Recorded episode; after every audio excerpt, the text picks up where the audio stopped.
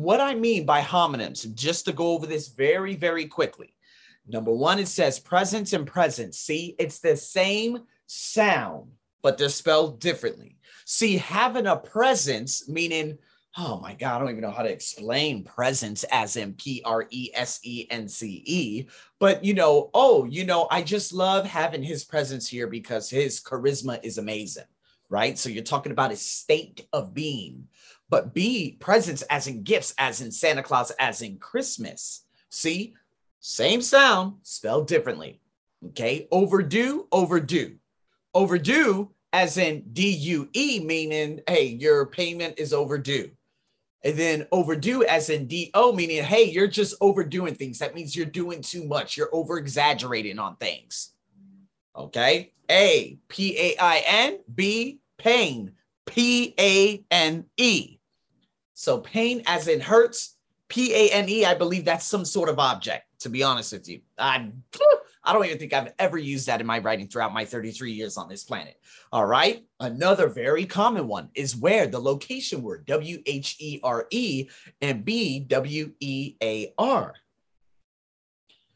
Number five, find and find. F I N E D, fined meaning you have to pay a fine for something you may have done. And B, find meaning you are searching and looking for something. Six, right and right. Okay. Now, right as in right hand, write as in writing. Right. Seven, board as in an object, a whiteboard. And bored meaning a state, like, hey, I'm a little bit bored of what's going on today. You know? Uh, eight, brakes and brakes. So again, B R A K E S, that's what you have on a car. B R E A K S, well, we're talking about something that breaks. Like it, you know, it breaks all the time. Does it make sense? So sail, S A I L, that means that, that's like an action verb. Hey, I'm sailing to blah, blah, blah, blah, blah. Meaning you're going to be on water sailing in some kind of boat. And then S A L E, a sale is like, hey, 50% off sale. So we're talking about buying, purchasing, consumerism. Number 10, it says site and site. Site as in S I T E, missile silo site. Uh, a site could be a location of something, Area 51. That is a very uh, promiscuous site. sight as in what you see, S I G H T. We have rows and rows, rose as in R O S E, the flower, red, and rows, R O W S, that means, okay, the rows inside the stadium, or the rows of people, or the rows of cars. And then we have allowed and aloud. Aloud, A L O U D, we're talking about speaking aloud to the people. And then B, it says A L L O W E D, meaning you are allowed to come in here just once. And so now what we're going to do, we're going to listen to these different things and you are going to choose. That's right. You are going to choose what your answers are. And I'm going to break each and every one down. We got to pick up the key words so we can understand in which the context is being, you know, what, what, how it is being presented. And that's what I'm going to be doing with you right here in this specific dialogue. Okay. So with that being said, Let's uh, listen to this bad boy. Let me put this right back up here. You guys probably don't even see it on my screen, to be honest with you. And here we go. Let's do it. Number one. Number one. What did you get Susie for her birthday? Birthday. Didn't you read the invitation to her party? She said she didn't want anyone to bring any presents. So that's pretty easy. Is it going to happen all the time like that? No, 70% of the time. But when I hear birthday, I immediately could hurry up and okay, word of association. Presents, as in P R E S E N T S, will associate itself with obviously the word birthday, not the word presence, as in S E N C E, which is the state of being. Right? So let's go into the next one. Number two. Now, overdue DUE deals with money. Number two. So let's see. I've got to go back to the library after dinner. I know you've got a lot of research to do, but don't overdo it.